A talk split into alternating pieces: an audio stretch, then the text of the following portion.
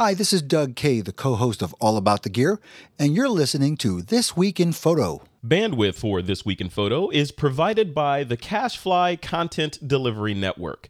Send your web content blazingly fast with CacheFly, and now pay as you go.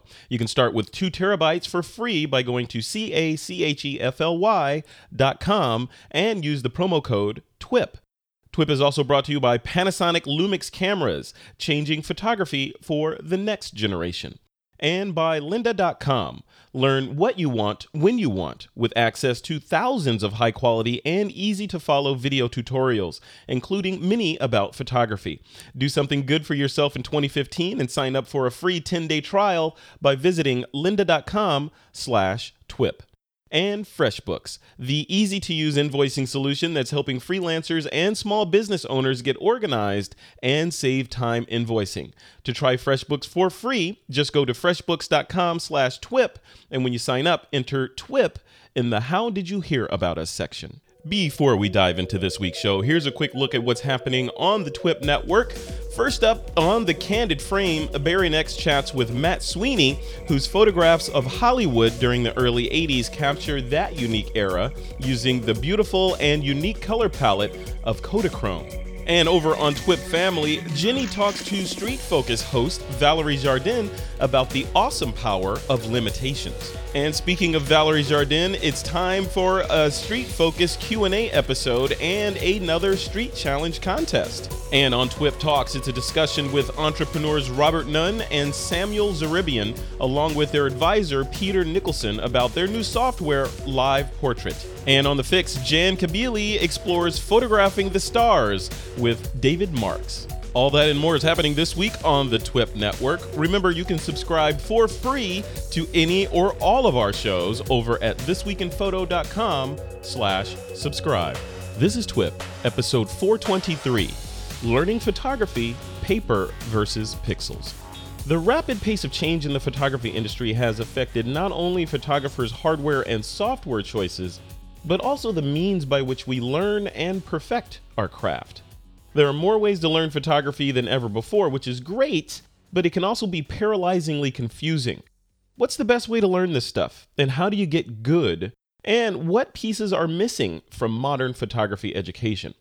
Joining me to discuss how education and publishing for photographers has changed and whether modern photography education is failing its students is the author of Creative Visualization for Photographers, Mr. Rick Sammon, and the editor in chief of Digital Photography School, Miss Darlene Hildebrandt.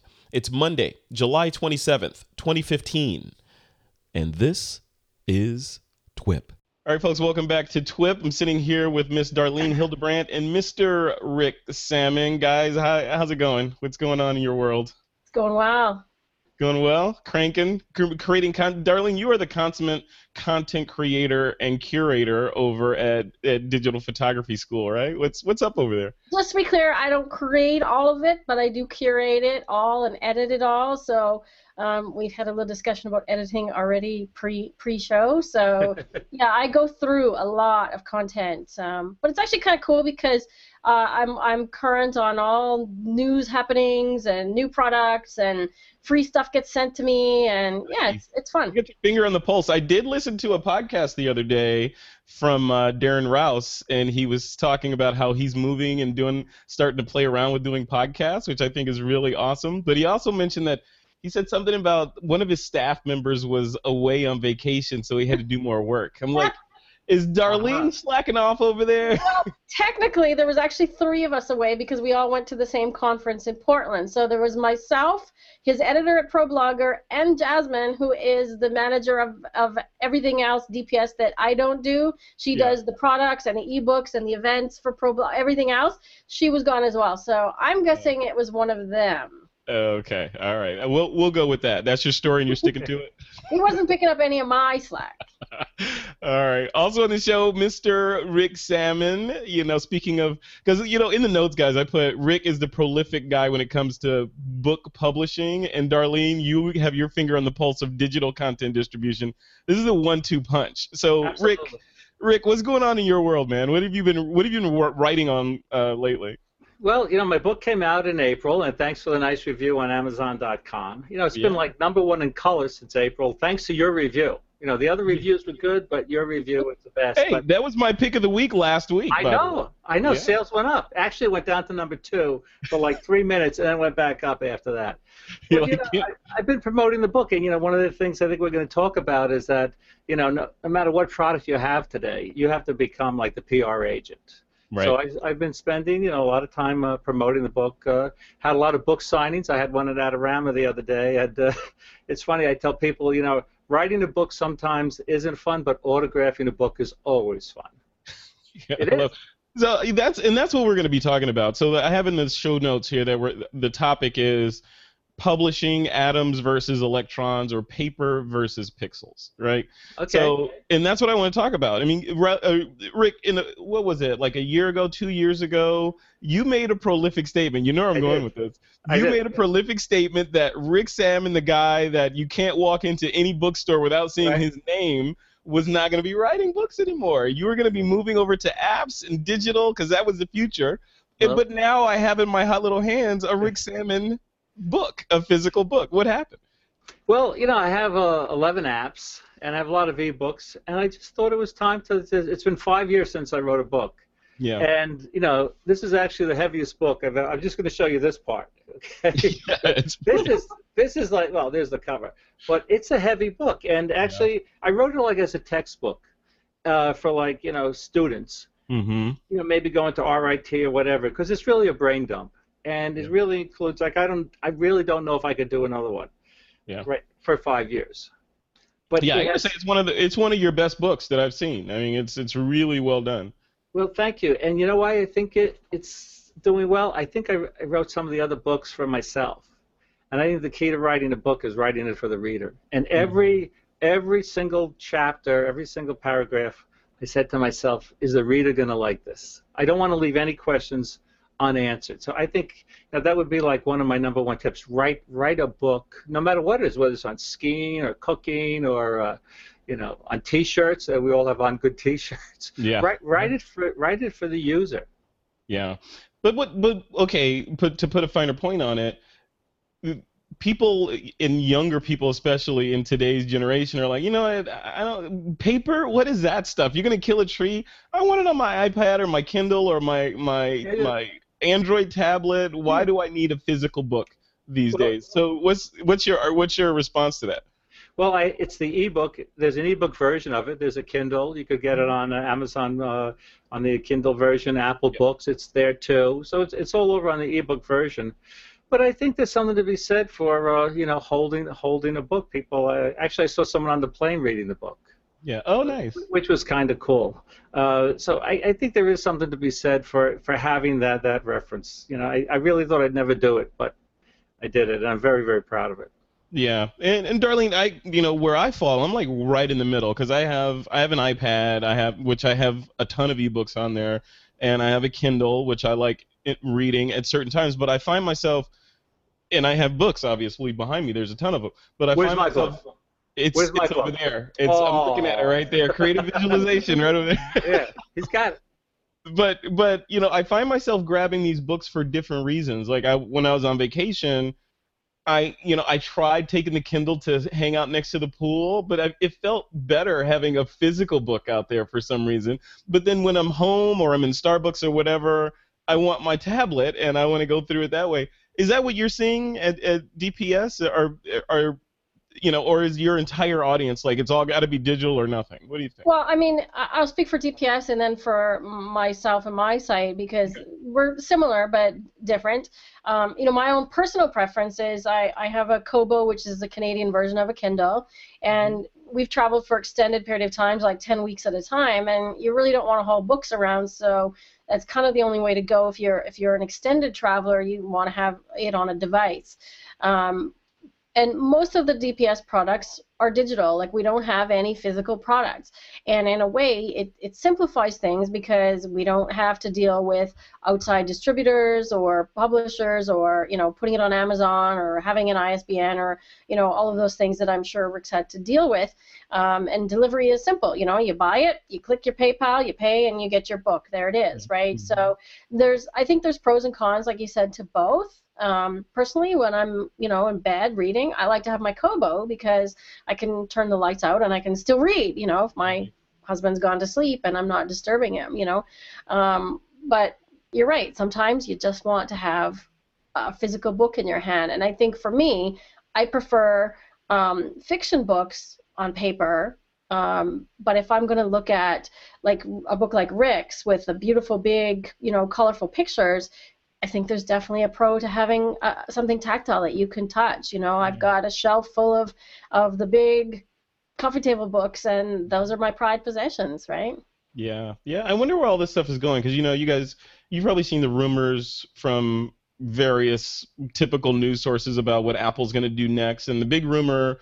Uh, one of their future products might be a larger iPad, right? So like a pro level iPad, and I wonder what that's going to do to this industry again. I mean, is it going to shift, like Rick, from your perspective, is it going to shift how you look at books? Because now, instead of your book showing up, I'm looking for my iPad. Instead of your book showing up on a like an iPad Mini or a regular iPad, right. now it can be in its full glory on what presumably a giant Retina display that you carry around with you. Well, actually, I think some of the pictures look better on the on the iPad in the mm-hmm. book because mm-hmm. that's projected art and this is reflected art. So if I'm looking at my book now, and you know I have these fluorescent lights over, which, as you know, kills the reds. The pictures and there's like some reflections on it. Looks different than on the you know the Retina screen, like you say, like on my iPad, or you can look at it on a computer too. So I, I think one of the reasons why people buy books, uh, and especially it's like an impulse buy sometimes. We were talking about this last time we talked, uh, you know, a couple of weeks ago. That mm-hmm. if I do a book signing, tons of people buy books, and they could have bought the books before, but they buy them there because it's like a, it's an impulse buy. Mm-hmm. Uh, and I think people want a piece of the presenter. So if you get a book, you feel like you have a piece of of the author, right? Yeah. And it, it, also, I think, it makes it real. Like I have GarageBand on my on my uh, on my computer here, but I also have like a real guitar and a real piano. yeah, right? yeah, yeah. It's different modes of learning. Yeah, it's it's interesting you say that because yeah, you're right. Because if you go to some seminar or some workshop or you whatever, want, yeah. yeah, they could. I could see the difference, right? And Darlene, I would love you to chime in on this because you could see the difference. So, presenter's on stage, he finishes and says, you know, hey, you download my book at the back of the room or in the front of the wherever. There's my book. You can buy it 50% off, whatever. People are gonna rush the stage versus if he puts up a slide that says, hey, I, you want an ebook? You know, it's you know, whatever, twenty four ninety five, forty nine ninety five. Here's a coupon code for fifty percent off. I wonder how many people would convert versus you know one or the other. What do, you, what do you think? It's interesting you say that because I actually have a survey um, that I did of my readers before we came out with our, our online courses because mm-hmm. people learn in, in different ways, right, and different modalities, right? And so, especially if you're doing a how to book, um, people get their information and prefer to learn in different ways. So I asked them what they preferred a digital ebook, physical printed book, or an online course. So an online course was 54%. Digital book was 15.5% and ebook was 5 or sorry, digital book so 15.5 and a physical book 5.5%. So in terms of, of learning, um, maybe that's a specific topic like we did a portrait course 5.5% physical book. Yeah, yeah. That's interesting. That it is might really interesting. It so might that, depend on the topic, like, yeah. you know, Photoshop. You want to learn Photoshop or Lightroom, I think online is absolutely the way to go. Right. Yeah, because you can it's show and tell, right? And Rick, you guys, both of you guys remember remember the era of publishing when everything was a Bible, right? The Illustrator Bible, the Photoshop right. Bible, and you get this big thick book and yeah. you, that you never read. It became a reference, and by the time you get around to reading it, it's like, oh, I'm two versions behind there, so I got to toss that. You know, you don't even want to give it to a library, right? right. So, you know, so now now we're in a in a generation. I think I think we're we're I think I'm answering my own question because I think for these technical books, like Darlene, like you said, for these technical books, digital makes a lot of sense when it's like step one, step two, you know, all this stuff, because that information changes all the time. But when it moves into more fiction or or you know artistic and and inspirational, yeah, you want like Rick said, you want the physical physical book.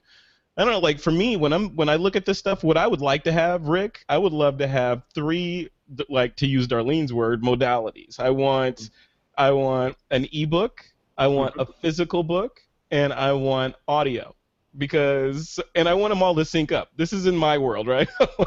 hey, I want, I want I want to listen to the audio when I'm on a commute and then pick up on the ebook in bed when I'm laying, you know, laying there and I'm going through it, and then somehow I wanted to sync to my paper version. I don't know how that's going to work. Well, I think that actually I, I'm writing a book that has a photography book that has no pictures in it. Oh. And it's it's a story of this. Uh, it starts out these people are on safari and they're just talking about. It's kind of like did you see uh, Bridges of Madison County with Clint Eastwood? He's a photographer. I've So, like, seen that many many decades ago. Well, he's a he's a, a National Geographic photographer. It's a it's a romantic story, and you learn stuff in it. But this you'd really learn a lot about. It would force you to really think. So I'm thinking of doing this next. So you may get your wish. You know, I think that's awesome. You know, like especially Darlene with ebooks. Do you guys get a demand for people that just want the audio version? Because with Audible.com, I find myself looking when I'm on Amazon, I'm looking for the ebook version first for a lot of titles, especially if it's like a marketing title. I don't want to read through it and you know get tired. I want it to be like like the Matrix dumped into my brain. I want to know it.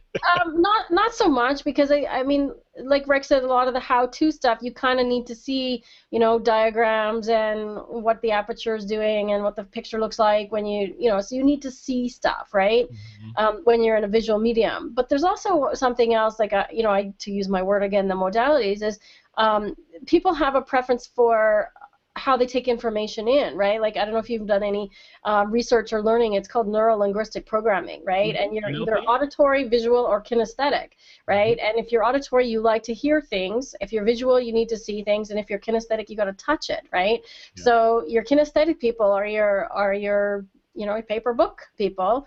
Your auditory people are your your audibles, and then your um, your visuals are your your ebooks, right? Yeah, I have multi- multiple modality disorder then because I want there you go. I want all those things at different times depending on my mood. So let, let's segue the conversation into money here, right? And and again, both of you are the perfect people to be talking about this um, from different perspectives. Rick, you first. So when a photographer is listening to this and they're like, you know what, one day I feel like I'm gonna I wanna I'll feel like I've made it if I write a book and I have an ISBN number and I'm in Barnes and Nobles. That means I've made it, right? So I'm shooting for that. Is that still a viable goal to be shooting towards having a book on the shelf? Well, above all, I think a book is a, a great calling card.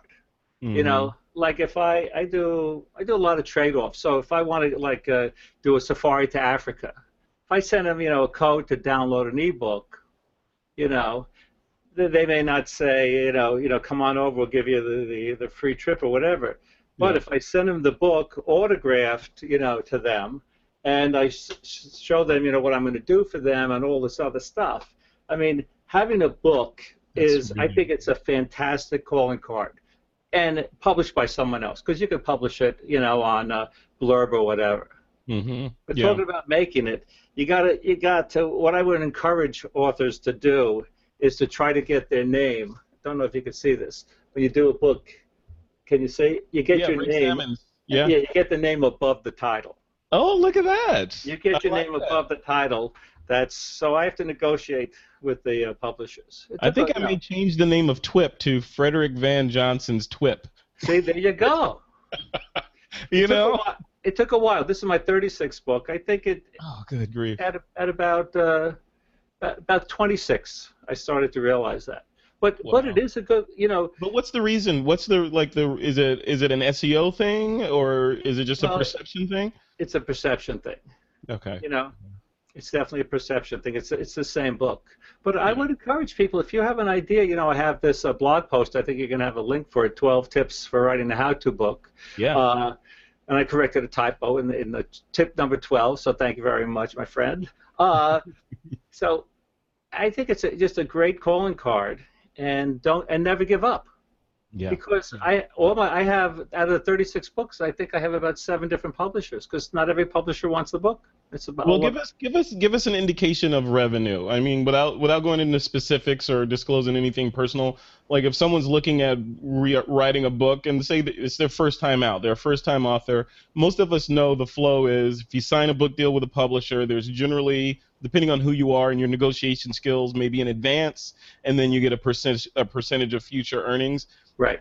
If, if someone signs a book deal these days, say they have a significant or a relatively decent following online, are they going to be buying their Tesla in a couple months, or you know, what do you Cup of think? Coffee.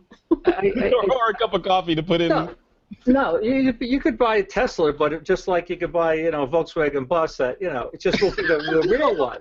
Okay, so you could buy the mini Tesla, but I, I would say honestly the book advances today depending on who you are and your following. Your social media following means a lot, as you know. It could be between uh, you know twenty five hundred to twenty thousand dollars. Wow. wow. So that's an advance, but that's against royalties. So you then you have to say you got twenty thousand, then you have to you know sell enough books to make that twenty thousand. And what if you don't sell enough books to make that twenty thousand? Do they come after you? No, Okay. no. So but if you do another book, and sometimes that's in the contract too, they could take away sales from the first book. Say the say the second book is doing well, but they're they're going to take the some advance away from the first book. So you really have Oh, to um, that's be in the contract. You have to read that contract. You have to be a really good business person to do this, and the rights and the this and the that, and like I think with this book, they, you know, you can't use this X amount of the material like more than X amount of times or whatever. Mm-hmm. Mm-hmm. And I don't Yes. remember what that is, but it's you really you're motivated to promote the book, Yeah. and that's then the, that's the then thing, depends- right? They want you to push it out there. and then depending on how many copies you buy, you get a discount. You know, if I buy like ten copies, they may give it to me at like you know, you know. Uh, 20% off. But if I Mhm. buy 500 copies, they may give me 60% off. So if they give me 60% off and I go uh, have a book signing, then I can make some, you know, decent money. Yeah. Get back the money. See, you need to write a book on this. On, on all Well, I have the blog post on it, uh, but I should write. It's you like cover all that in the in the twelve tips. Well, I, I think I have. I don't have the stuff about the advance in there, but uh, I have some stuff like know your competition. Knowing your Mhm. competition is really important. Uh, what are some of the other ones? Uh, let your personality sh- shine through. You know, everybody knows what I know, right? Yeah. About zoomorphic images, uh, you know, and isomorphic images, and all these things I talk about with the creative visualization. But you have to make it fun. Uh, for someone like me, I like to make it fun. So you have to let your personality shine through. That's why people, a lot of people say, "Hey, it sounds like you're talking." Yeah, With and that's the key, right? Yeah. I love it. I think for some people. Like when I read your books, Rick, I hear I hear your accent, your New York kind of accent in the background. Yeah. it's awesome. The Godfather accent is Yeah. reading to me as I read the book. So, But see, if I have the audio version, you and I, we, we really can't divulge this on, on Twitter, but you and I know the guy who could do a great job reading this book. oh yeah. He'd love it.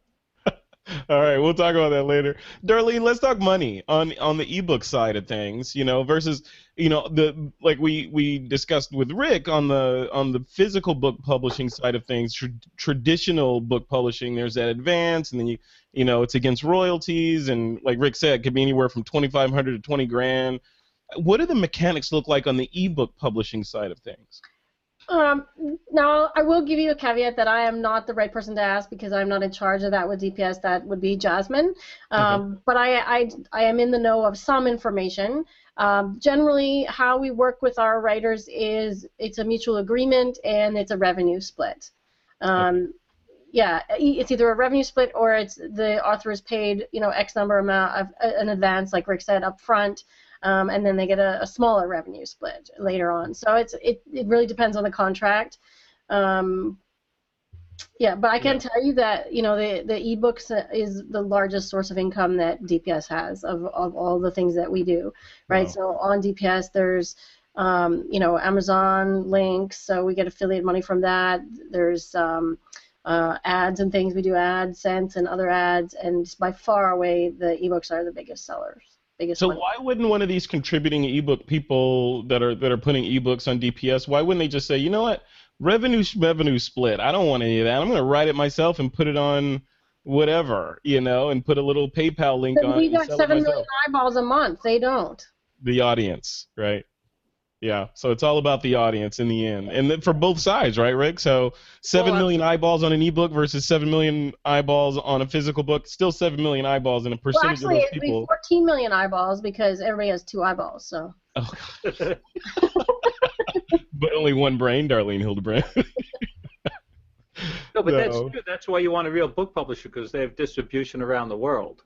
Yeah. And then you make a few extra bucks when it's translated into other languages. Yeah. So with all the it's with the publishers that you've dealt with, Rick, over time, how have they been? You know, notwithstanding the, your current publishers, but you know, in the past, have the publishers come through on that promotion side for you? Not on the promotion side. I mean, No. it, it's it's been up to me, Yeah. uh, especially in the last, uh, I'd say, in the last ten years, because you know they have they have a million things to do. They're in business. You you would think that they would want to promote it more, right? because Mhm. the more they promote it. But you know, as Dolly said, I, I have more, greater visibility than like uh, any of my publishers. Yeah. so so so it's up to me.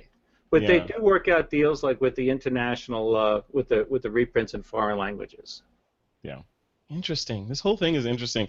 You know, I, and I'm happy to hear that that print publishing is not dead, at least on the book side. We've been we've been for the last geez six five years or so. We've been talking about newspaper publishing going down the tubes, and it's still hanging on, right? It's still around. So. Well. I'm just going to get a book and show you. So just keep keep keep there. I'll be right back. yeah, yeah, go for it. All right, while he's getting that, Darlene, I'm going to transition us into um, education, like modern photography and photography education. You see this this note that we put in the notes here. What do you so in terms of overall education? When I when I talk to people, and I'll have Rick talk talk about this too. When I talk to people and they're like, okay, you know, how do you get better as a photographer?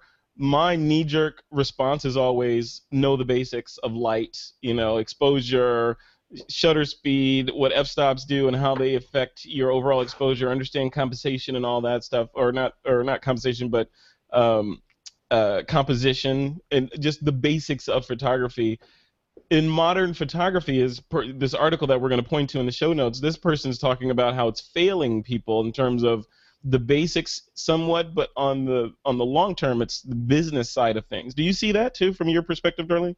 Um, yeah, absolutely. And I actually have a unique perspective because I went to a college, probably not unlike what he went to, and um, mine was not recent. So I don't know if I want to date myself or not, but um, you know, I'm going back 27 years. And it was exactly like what the um, author described in the article, which is we were taught how to we could light the crap out of anything, right? We could light a ball bearing or a bottle of wine or um, you know a person and pose a person and compose the heck out of it.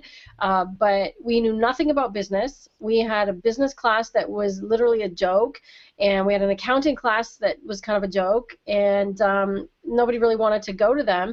And I think just to put part of the onus back on the student is again i can only speak for myself but we were young and, and arrogant and you know we thought we knew everything and we were going to get out of school and own the world and all these things.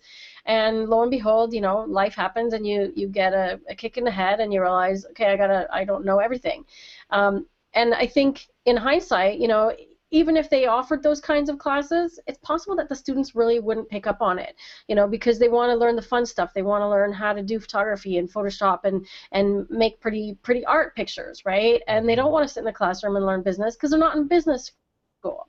However, um, I get I teach adult classes and um, on some weekends and things, and through my website, I get a lot of questions. And in fact, I just did an article on whether going pro is right for you or not. Maybe I'll give it to you in the show notes Yes, please. Because I, I actually chatted with one of my DPS writers who is an amateur and he writes for us even though he's not a pro um, and he shot a wedding and, and we just chatted about you know his decision not to go professional as a photographer and keep his day job because sometimes that can actually be beneficial and you keep your passion alive versus uh, I tell people that the business of photography is 90% business and 10% photography. So if you want to do business, go into business as a photographer. If you want to do photography, stay an amateur. Yeah. Um, so there's there's a lot of truth to what the author said about you know needing to learn business to to be successful because that's what's going to make or break you in this industry for sure. Yeah, I 100% agree. Rick, you went and grabbed something. What did you go get? Yeah, yeah. Well, I, I have something to say about that too, but just uh, talking about the different publishing, uh, diff, you know, getting uh, foreign language editions. I don't know whether this is Korean, Japanese, or Chinese, but here's one of my books called Face to Face. Oh yeah, look at that. That looks kind of Chinese. That looks Japanese to me actually. Japanese. That that was uh, exploring the light actually. Here's Face to Face. That so looks you know, any any listeners out there who can like uh, you know get I have actually three copies of these books, but it's kind of fun to look through this, you know, and see and see the the type there. So yeah. anyway, that's one thing you have to think about when you think about your audience, and it's for ebooks too, because I have a lot of ebooks. You yeah. want to you don't want to think you know who in who in uh, you know the United States is going to buy it only. You want to think about who around the world is going to buy this. Right. China is just an amazing, amazing market. So, so Rick, to continue on this, what we were talking about, the the the idea of modern photography education failing its students, and what Darlene was saying specifically from the standpoint of business. You know, like she went through school uh, three or four years ago, and and she found that the business side of things was severely lacking. You, are an educator. Do you do you see that as well? It depends on the school. I, I won't name the school. I, I gave a presentation at a very, very well known photography school. Very well known. So I asked the director, what percentage of your students go off to be professional photographers? And he said, without blinking an eye, 10%. That's terrible. Mm-hmm. On the other hand, I'm down at Daytona State Community College speaking there. The kids are so enthusiastic. The other one was a private school. I'm down there. The kids are so so enthusiastic at Daytona. They have such a high success rate, and they. I was actually down there, you know, teaching business, and they put a focus on that. So you know, Darlene, what she said is exactly right about the 90%. I was at a party the other day, and my son was there, and uh, someone says, "What do you do?" I said, "I'm a photographer." And he says, "Dad, you're not a photographer. You're an entrepreneur who happens to be a photographer." There you go. so the the you, you look at you know Joe McNally, you look at uh, Jay Maisel, you look at all these people who are successful. They're all very good business people. Yeah, and that's it. I mean, so is the solution for these schools, like the the unmentionable school that you're referring to, should they should they front load business courses and like you know eat your vegetables before you get to the state kind of thing?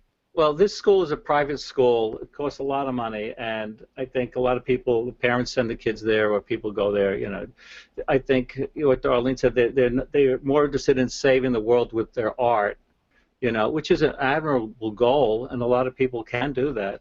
But for the if you want to survive, you know, yeah, you, you yeah. have to focus every day on the business. I know so many great photographers who are not good business people. Right. They have to close their studio. They have to do something else.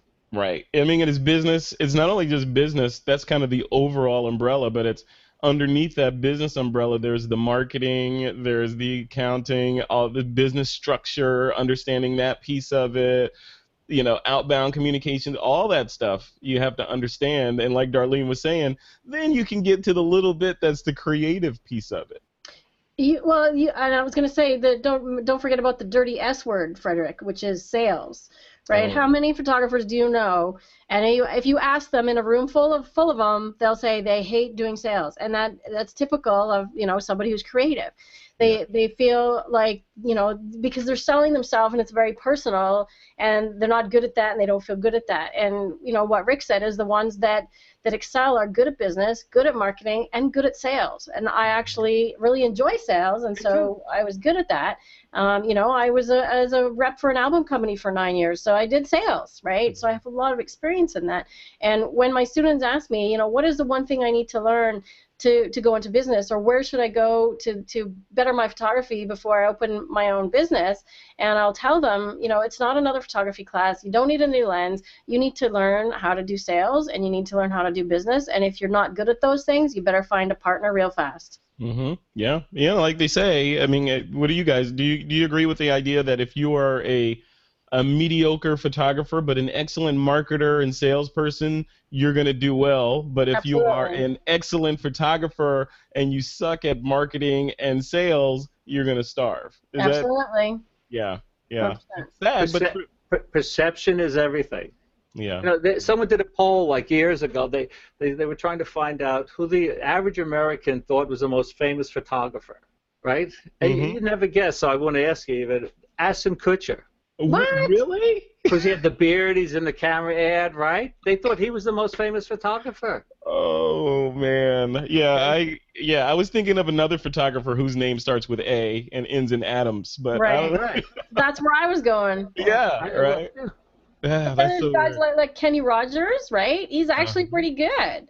Yeah. He's got some good, uh, uh, Bryan Adams, you know, so these Brian guys. Adams, very good. Yeah. Wow.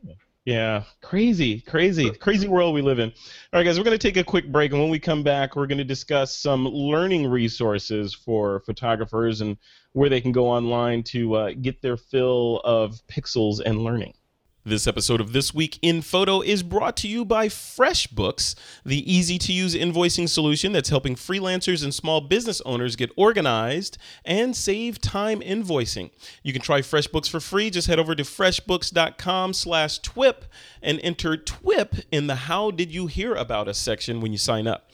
And as I've said on This Week in Photo before, we use FreshBooks as the back end to basically run most of the stuff behind the scenes on this business to keep the lights on and to keep everybody happy. Because as we all know, as creative professionals, we're not necessarily focused on capturing our income, expenses, and tracking billable time and all that.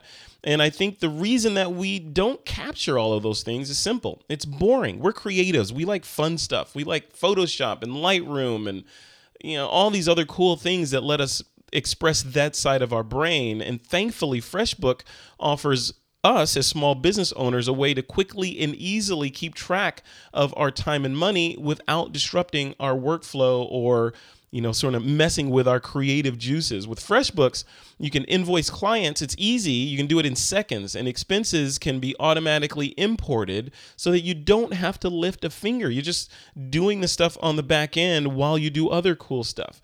You can even track billable time as easy as starting a timer on your on your mobile phone. You can bi- whip up business reports. You can stay on top of your income expenses and tax time is coming up. So with a couple of clicks you can generate reports for your CPA or your accountant so that you're staying out of trouble so grab some popcorn, learn how to FreshBooks by watching some of their free Getting Started webinars. I'm a big fan of webinars, and they've got some excellent ones online for you to check out.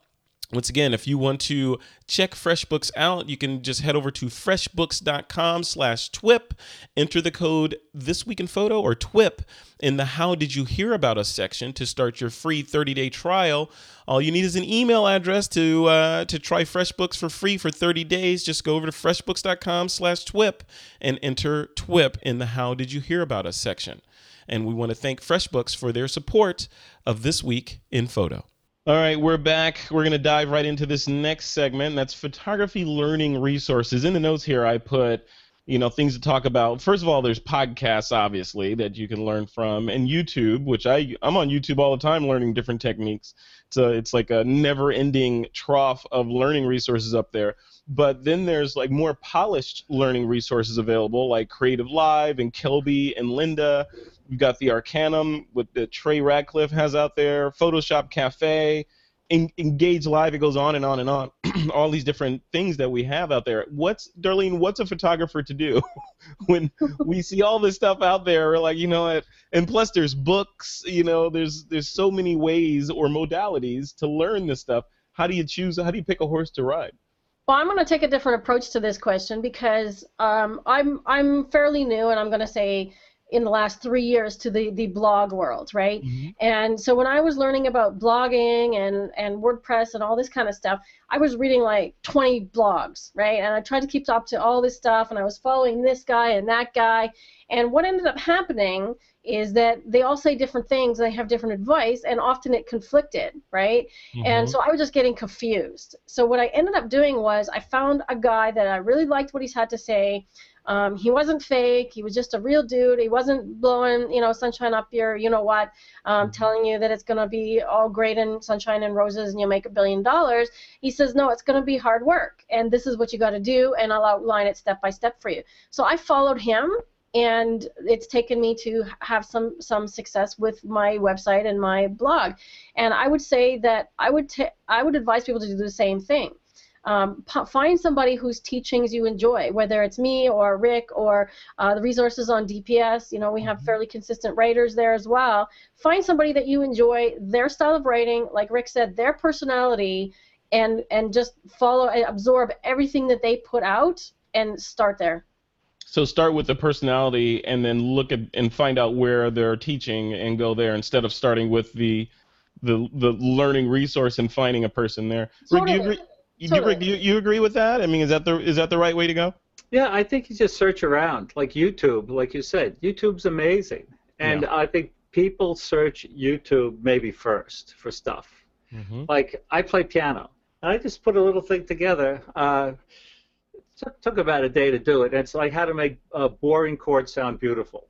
I won't go into how to do it, but it's my most popular out of all the videos, my photography videos from the Masai Mara and Myanmar. It's my most popular video because people search. I never promoted it, but they found it. Thousands of people want to learn how to turn boring chords into beautiful chords. Yeah. So you give. I think for for um, content, you know, people who produce content, putting free stuff on YouTube is really important. Like I do have a lot of uh, free YouTubes from Myanmar, 24 Hours on the Mara, and you know I did some stuff for Trey, as you mentioned before. My father says, he says, how can you give away so much stuff for free? I said, the more you give away for free, you know, the more followers you get, the more you make, and someone may buy a book or an app or come on a workshop or come to a seminar or uh, buy a plugin where you get the affiliate program or, or whatever. It's all yeah. tied together. Yeah, eh, the we're in the attention economy still, right? And the the more eyeballs you have, the more influence you have over those eyeballs. So yeah, yeah. I don't know, Darlene. Do you? What about YouTube? I mean, do you?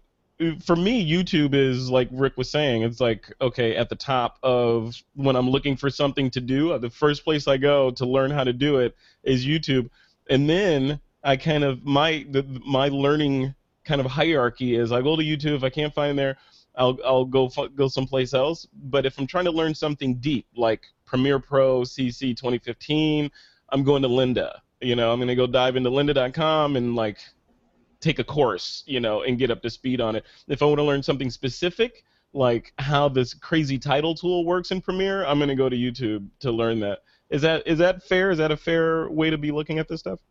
Um, yeah, I would say I follow a similar path. Um, I don't use Lynda as much. Uh, I, have bought a few Creative Live courses, and mm. I find them really helpful because, especially for somebody, if you're on a budget, right, they can go watch it live for free. That's yeah, why it's totally. live, created live. And then if you find the, the information is valuable or you missed a part of it, you know, they give you a, a discount to buy it within the first, you know, 72 hours or whatever. Um, it's interesting because the conference that I mentioned I was at in Portland a couple weeks ago, Chase Jarvis was there, and he gave everybody in the audience $150 gift certificate to Creative Live. And I'm going to use mine on a non-photography course, believe it or not. Hmm. It's actually the psychology of people, and it's really interesting. But guess what? It's related to business again, right? So it's the psychology of um, business and how people relate to you and how they trust you. And I'll ask both of you this question because you're both, you know, teachers and speakers. Mm-hmm. What part of the body do you think people look at to determine your first impression? Their first body language. It's body language, I know. But, but which what, part of the body? To determine the first impression, yeah. probably, um, probably your hands. Oh. I'm gonna go with eyes. Rick nailed it. It's well, that's because I'm, that's because I'm Italian. oh. it's and really, really, yeah, when, I, when I give a talk, that's the first thing I do. I say, "Thank you guys so much for being here." Really? Yeah. Yeah. What does it mean? So, what, like, if if you don't speak with your hands and you're kind of like if your hands are down like this under a desk, like if you're meeting with Yeah. somebody, um, I- I can give you this lady's website. It's actually really interesting. Like I said, it's all psychological stuff, and she's done studies on this where um, if they're a, a, a inmate is up for parole and they sit with their hands, or a defense, um, you know, a person's in the courtroom as a defender and their hands are under the table, they're far more likely to be um, committed and and uh, found guilty than if their hands are above the table. And they did a, a comparison of TED talks on the same topic of people that had more hand gestures in their videos than less hand gestures, and they got watched like two times more. Um, the one that, that she used as an example was Simon Sinek's, and uh, there was another guy that did the exact same topic. He's got like 20,000 views, and Simon Sinek got like 25 million. And they were almost exactly the same content. That's amazing. Well, I know if I ever get if I ever get in trouble with the law and I'm in court, I'm doing jazz hands the entire time. Yeah, there you Oh, go. it's bad the other way. But you know, don't do this, jazz hands or do jazz hands. no, don't do just hands. but this is really important. Actually, you know, we, we're we're we're we're laughing about this, but this is really important. Like when I give a talk, the first thing I, I wrote a list of requirements, and one is a wireless mic, right? And I need a table where I could see my uh, computer because I'm always walking around. I Mhm. give presentations from nine o'clock in the morning to four o'clock in the afternoon. And you're, you know, you you always tease me about my age, but I could still do this. then I'm, and I'm always walking. I walk through the whole thing. yeah. But Yeah. uh, something related to the hands and everything, and you know, about books. One of the best books I ever read is Emotional Intelligence by Daniel Goleman. And people who succeed in life definitely have. There's a higher percentage of people who succeed who have emotional intelligence than intellectual intelligence. What does You- that like- mean? What is emotional? Well, like what Jan was saying, you have to perceive what, what, what people like. You you have to know what if you might hurt someone's feelings. You have to be aware of everyone in the room. Like uh, like I'm not going to make a political joke if I'm you know someplace, or you know I'm not going to you know talk about guns or, or whatever. You have to Mhm. be so too. You have to be so aware of you know your body language, what you say, your inflection, uh, your enthusiasm. And another thing that's really important when you're talking, actually, one of the things that's really effective when I'm giving a speech is this.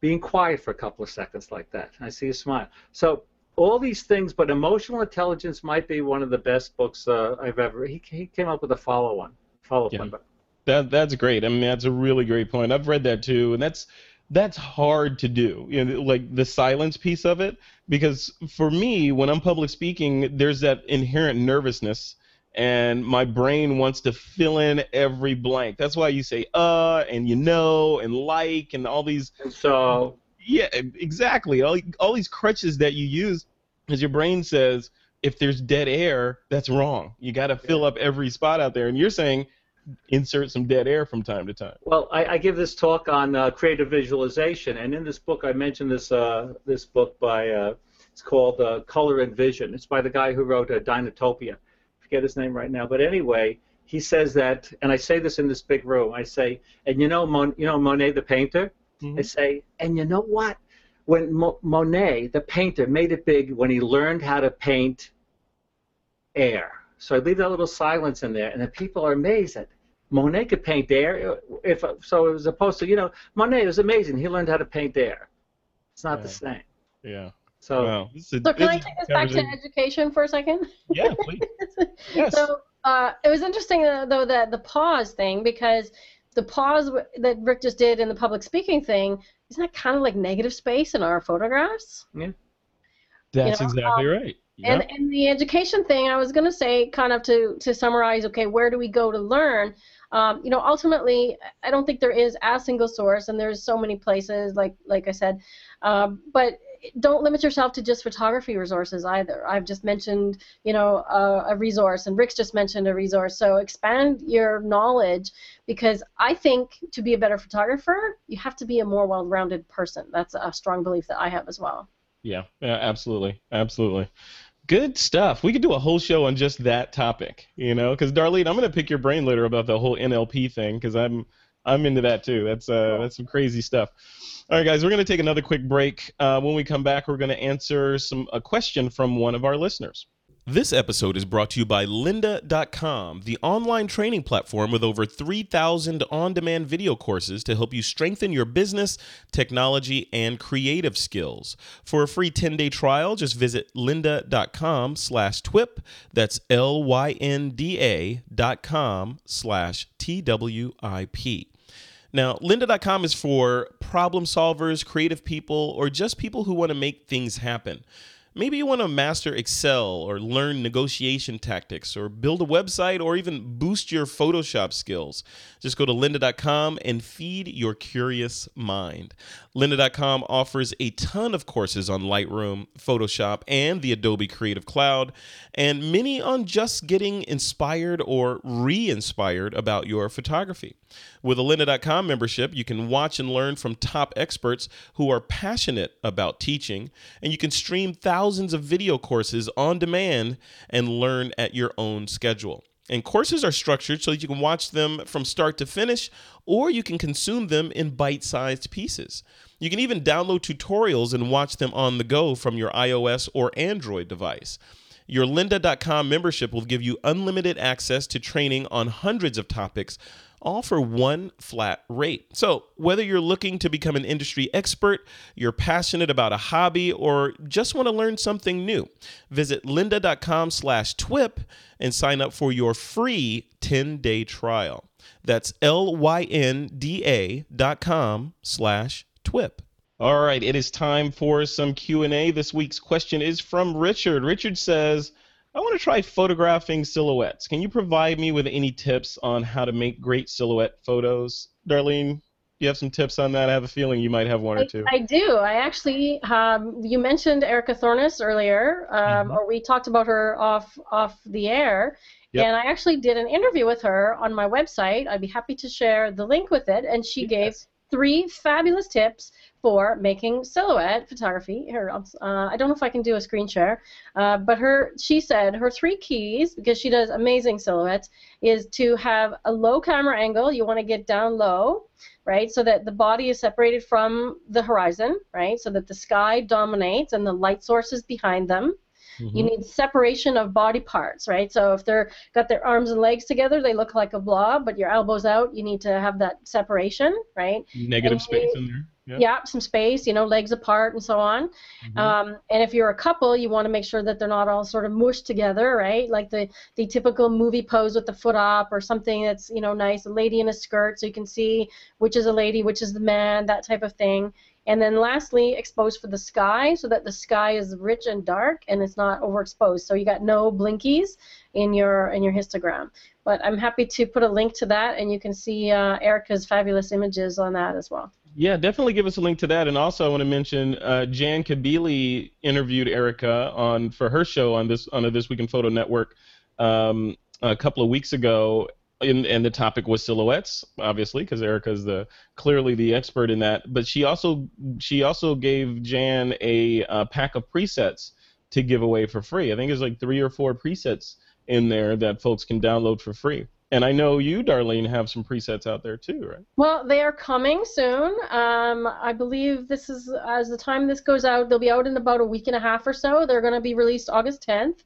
Okay. Um, however, I'll put a link in the show notes. If people want to sign up now, they can get on an early bird list because there's going to be two sets. I haven't finished the second one yet, but if they buy them on the pre- as the early bird list, they'll actually get both sets for the price of one, and then they'll be notified when they're available as well. Very cool. I have a feeling Rick has probably written about silhouettes from time to time in 37 books he's got out there. Those those are all really good tips that Darlene gave. Uh, you know, basically having the clear background. But I just give uh, one if, if you want to recognize the person, and I think this is maybe the most important thing in the silhouette. If you want to recognize the person in the silhouette, you have to have the person looking, you know, at the same angle as the sensor. Because if Yeah. you're looking, you know, if you're photographing me like this, I'm a silhouette. You're not going to know who the, I could be. Frederick Van Johnson with the short with the shorter haircut, right? yeah. But if, if I'm like this, you'll you'll be able to recognize it. And if Yeah. you're in a, if you're in a studio, or if you're just in your house, you have a white wall, just shine the flash on the white wall, right? And that would should silhouette the subject if you're underexposed. You could also gel the flash, put a little gel over it, like the uh, like in the early iPod commercials. Remember, they had the person. Those those are nice silhouettes. Yeah. So, yeah. But yeah, have the person uh, looking off makes a big difference. Fun stuff. So many cool things to do. I mean, like just isn't it weird? Like it's so cool that just the one little topic of silhouettes is so deep.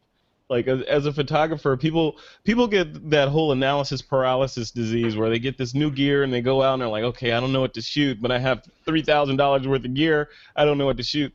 If you give yourself one one topic like silhouettes and just drill into it and have fun with it and beat it to death, you'd be surprised at what you come up with, right? Well, I've been around a while, and in 1978, I was the editor of Studio Photography magazine, Oh, and at that point, I learned that where the word silhouette came from. do tell, sir. There was a count. No, we have got to save it for the next show. In France, there was a in France. This is before they had you know photographs and papers. There Oh. was a, the Count de Silhouette. He was a treasurer, and he was caught stealing money. So th- they depicted this Count de Silhouette as a very shady character. So that became known as a silhouette.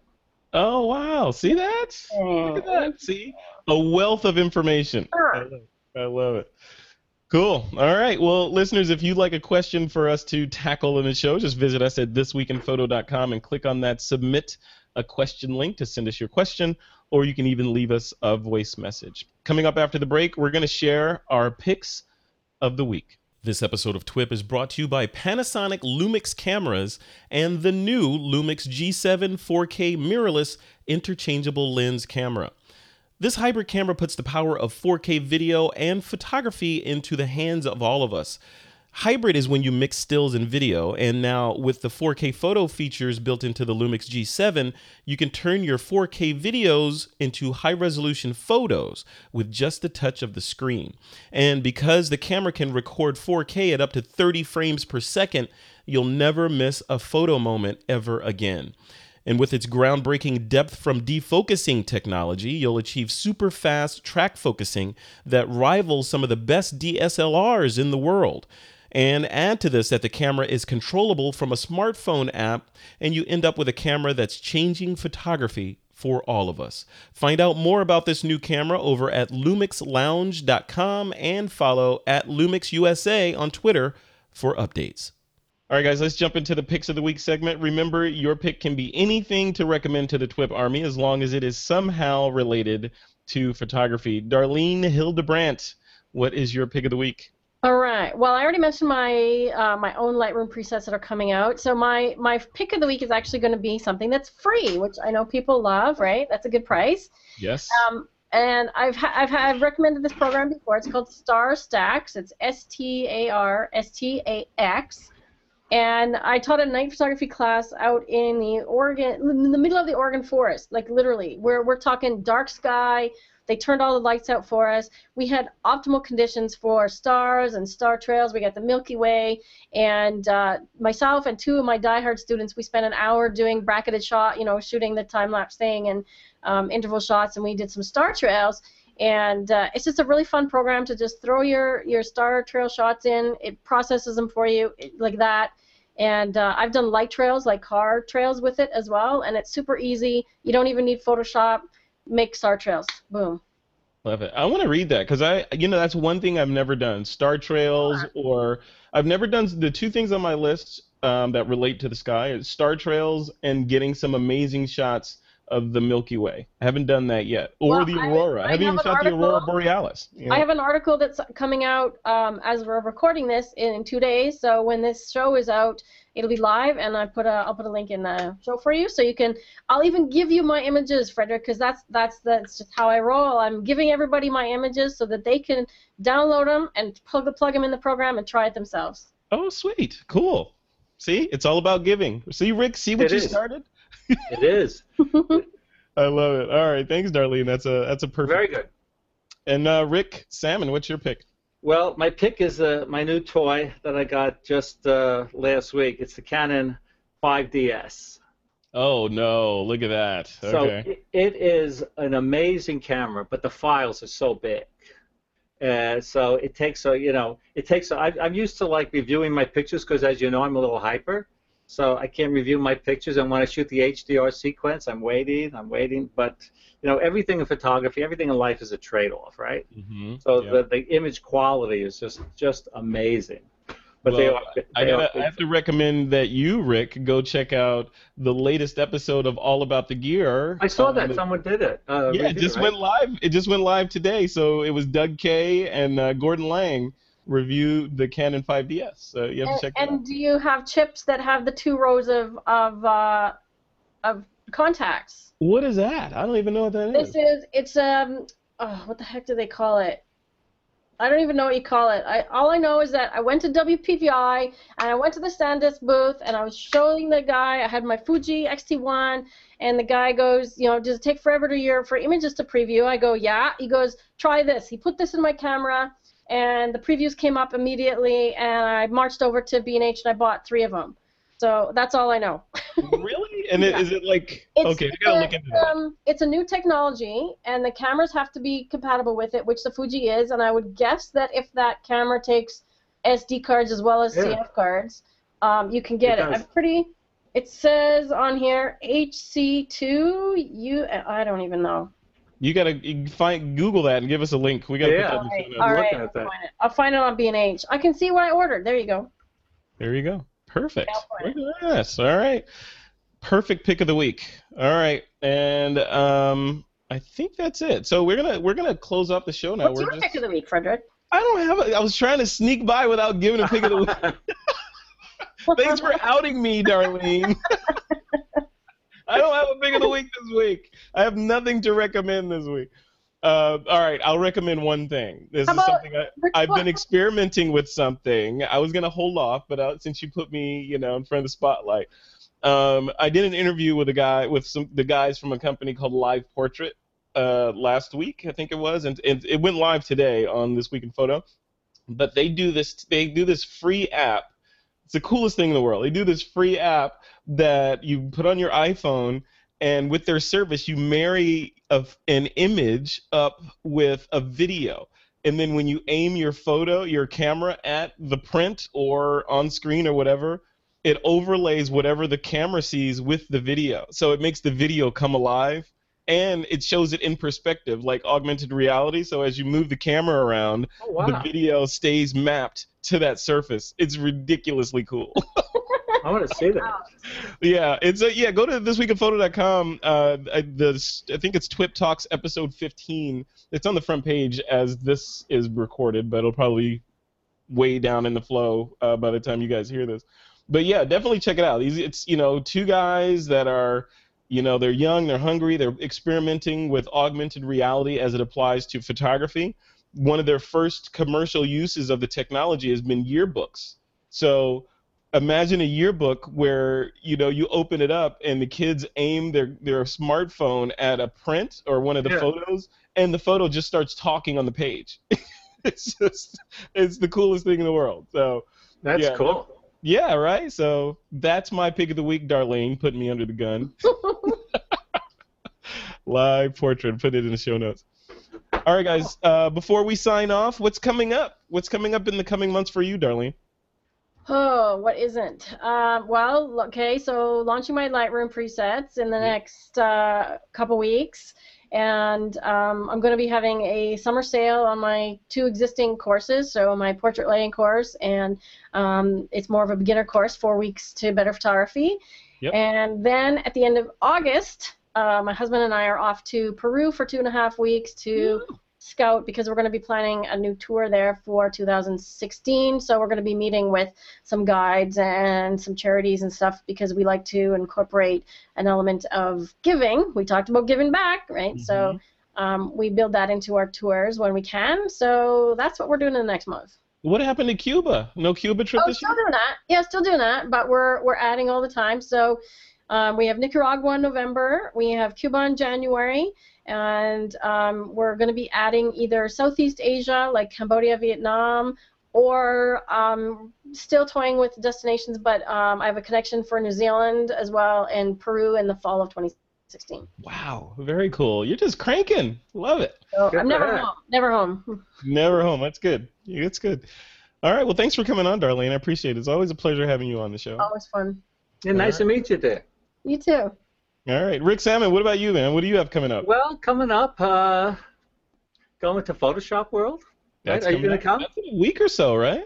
It's in August. It starts uh, August something or other. I think August 10th. We're going there.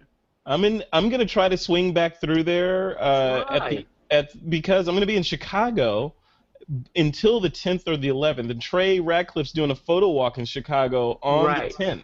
So I'm gonna try to do that and then come back through there because I know Richard Harrington's having some sort of party for Photofocus there. I want to go to. Well, you should come. I mean, Photoshop World. You know, talk about learning. I have a. I think I have a. Well, I just did two more classes for Kelby. KelbyOne, one on getting motivated, staying inspired, and one on how to turn your house into a studio, your home into a studio. oh, cool. Uh, so I have 13 classes there, and they're all doing very well. But after that, we're going to Iceland. Uh, have you been to Telluride, Colorado? no, I haven't. No. There's, you should get invited as a speaker to tell you both you guys uh, Telluride Photo Fest. So I have a I'd love to do workshop, T- Telluride Photo Fest. We got Cape Cod, uh, got a bunch of workshops, and uh, but the most important thing, my son is home for two weeks. Oh, that So- is cool. So we were like, uh, we're doing a lot of fun. We went in our little canoe the other day. We're having a ton of fun. That's really cool. And then I'm dri- then I'm driving him right after Photoshop World to uh, Chicago, actually, where you'll be. Uh, he's going for his PhD in finance at uh, Northwestern Kellogg. So wow. Wow. So we're doing a road trip. Look at that. That's crazy. yeah, Cool. Awesome. Yeah. Well, well, like like I said with Darlene, it's always a pleasure having you on, Rick. Uh, oh man, you're the we're, best. we're going to be working together much more because you're doing a show on the TWIP network, Digital Photo to- Experience, yeah. coming on. Yep. Yes, we're Juan uh, Juan Pons and I are so happy uh, to be uh, moving over there with you. You got like you're attracted. You're like a magnet, right? You're like a Jupiter. magnet attracting the best. Of the, I'm trying to be like Jupiter, man. I'm just increasing my gravity, you know. good, good for you. Good for you. You're a new planet. yeah, but you know Jupiter is a gas giant, so I don't know if All right, so coming up for me, there's a lot of stuff coming up. So I'm going to Chicago, um, and then I'm, that's a family trip. Then I'm going to, I'm heading to uh, Vietnam with Ralph Velasco on a tour there. It'll be my first time in Vietnam. And then I'm also going to Fiji on that Fiji tour. We mentioned that Fiji uh, adventure. I'm going to do a blog post about it and a video. But we mentioned it in our last episode of TWIP, this whole Fijian adventure that's going on. And lo and behold, they contacted me and asked me if I'd be interested in coming along. Boom, I'm going to Fiji. So, Do you know what kava is? K A V A. They make it from a root and they put it in like a sock and they dip it in water and they pass it around in a bowl and you drink it and it feels like Novocaine in your mouth. Oh, and it wow. gets you a little high and so they're playing their guitars under the palm trees and dancing. So you're gonna have kava. You when you when next time I'm on the show with you after you come back, we're gonna talk about your kava experience. I'm like, yeah, man, it was awesome, Rick. you'll you'll drink. It doesn't really get you that high. It just feels good in your mouth. It's fun. Cool. All right. All right. I'm all in. well, All I'll right, be guys. going to Peru and I'll be I'll be chewing on coca leaves. Oh, you need those, otherwise Oh. you get the altitude headache. Yeah. Mhm.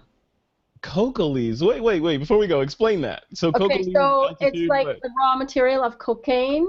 Yeah. And in the in the Andes, like I've been to Peru before, so they make tea out of it. So it's it's a plant. Coca leaves are uh, leaves of a plant, Yeah. and they soak them and they make tea, just like he said with the kava and stuff. And they'll give you some to just chew in your mouth because it helps you with altitude sickness. So when you go up into Cusco and Machu Picchu, you aren't um, puking your guts out. Wow. And have a terrible headache. That too. Yeah, yeah. I'm not a fan of headaches. Cool. See, all over the world. Yeah. Let, let this be a listen, a, a lesson to the listeners. Go out and do stuff. Mm-hmm. Because you know what I found in, in the years that I've been involved in doing this photography thing and the show and all that, it's not you, you. It's easy to get like stuck at home and not shoot stuff and look at other folks' work online and on 500px and all that and be like, wow, I could never shoot like that. One of the main differences between their work and your work is they went there. Being is important. yeah, you gotta go there. Don't be like, okay, you know, I never get anything good. Go to these different places. Eh, It's easier said than done for a lot of people, obviously, but when you can do it, go to some place different, even if if it's just another town over from you. Yeah. Put yourself in a different location, and you'd be surprised at how it uh, it impacts your. I actually just edited an article for DPS yesterday um, from one of our regular writers, and it was go on a cow safari. So if you can't afford the African safari, most places, you know, there's probably some cows nearby, and they have nice scenery usually around them, and make a little picnic and just go for a drive and photograph some cows. Totally. Yeah, there's cows in my area and sheep and there's all kinds of stuff Yeah. out here. It was just about getting out, like you said, getting off the sofa, getting out of your rut, and just get out of the house. Yep, go get some shots. Yeah. All right, that's a good way to end this show. Thank you both for coming on. This has Thank been you. an inspirational education, educationally education show. um, and a huge thanks to our sponsors, Panasonic Lumix Cameras, Lynda.com, and FreshBooks for their support of the show. And with that, I think it's time to take that lens cap off.